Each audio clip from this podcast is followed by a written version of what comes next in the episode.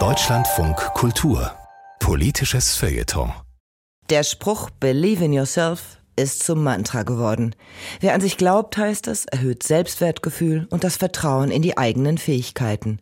Doch dabei gibt es ein kleines Problem. Denn es erhöht sich auch das Vertrauen in Fähigkeiten, die man gar nicht besitzt. Angesichts dieses Trends zu egozentrischer Selbstüberschätzung plädiert der Schriftsteller Alexander Estes für mehr Demut und für einen offeneren Umgang mit Kritik. In der Welt wohlfeiler Kalendersprüche, die sich neuerdings gern unter dem Label inspirierende Zitate präsentieren, ist die Sentenz Believe in yourself wohl unbestrittene Königin und Urmutter einer ganzen Sippe sinnähnlicher Slogans.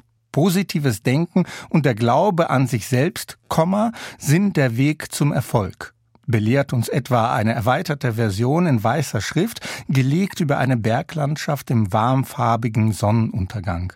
Meiner umfassenden Kalenderspruchrecherche zufolge scheint der Glaube an sich selbst nur dann möglich zu werden, wenn man demjenigen an die Interpunktionsregeln der deutschen Sprache endgültig abgeschworen hat. Gehe deinen Weg und glaub an dich, egal was andere sagen. So heißt es auf Instagram. Bei Facebook lese ich, du bist einzigartig, sei selbstbewusst und du wirst erfolgreich sein. Und bei Twitter wird es euphorisch absurd. Alles, was sich ein Mensch vorstellen kann, kann er auch erreichen. Keine Frage, wir alle plagen uns ab und an mit zerfleischenden Selbstzweifeln. Wir alle leiden immer wieder an unserer Unzulänglichkeit. Wir alle lassen uns von miesepetrigen Nörglern herunterziehen und müssen also in uns selbst Bestärkung finden. Das Vertrauen in die eigenen Fähigkeiten ist gut und wichtig, wenn solche zumindest im Ansatz existieren und wenn man alles daran setzt, sie auszubilden. Doch fatal ist es, wenn diese Fähigkeiten fehlen und wenn das Selbstvertrauen als Rechtfertigung für die mangelnde Arbeit an ihrer Entwicklung dient.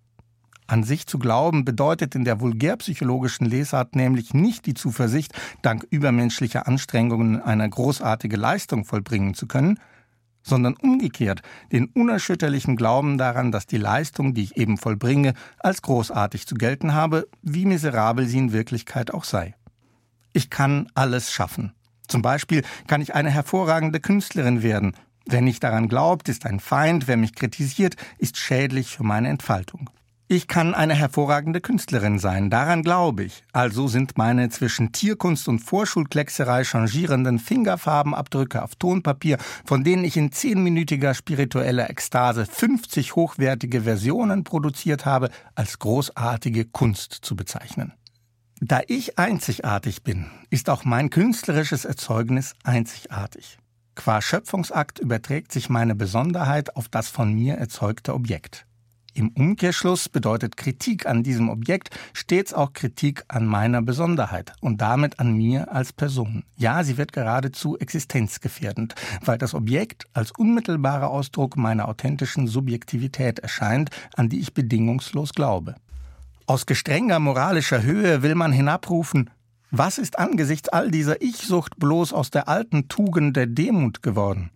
Bedeuten nicht sogar die seltenen Fälle von echter Gabe oder gar Genie weitaus mehr eine Verpflichtung denn einen Anlass für Selbstliebe?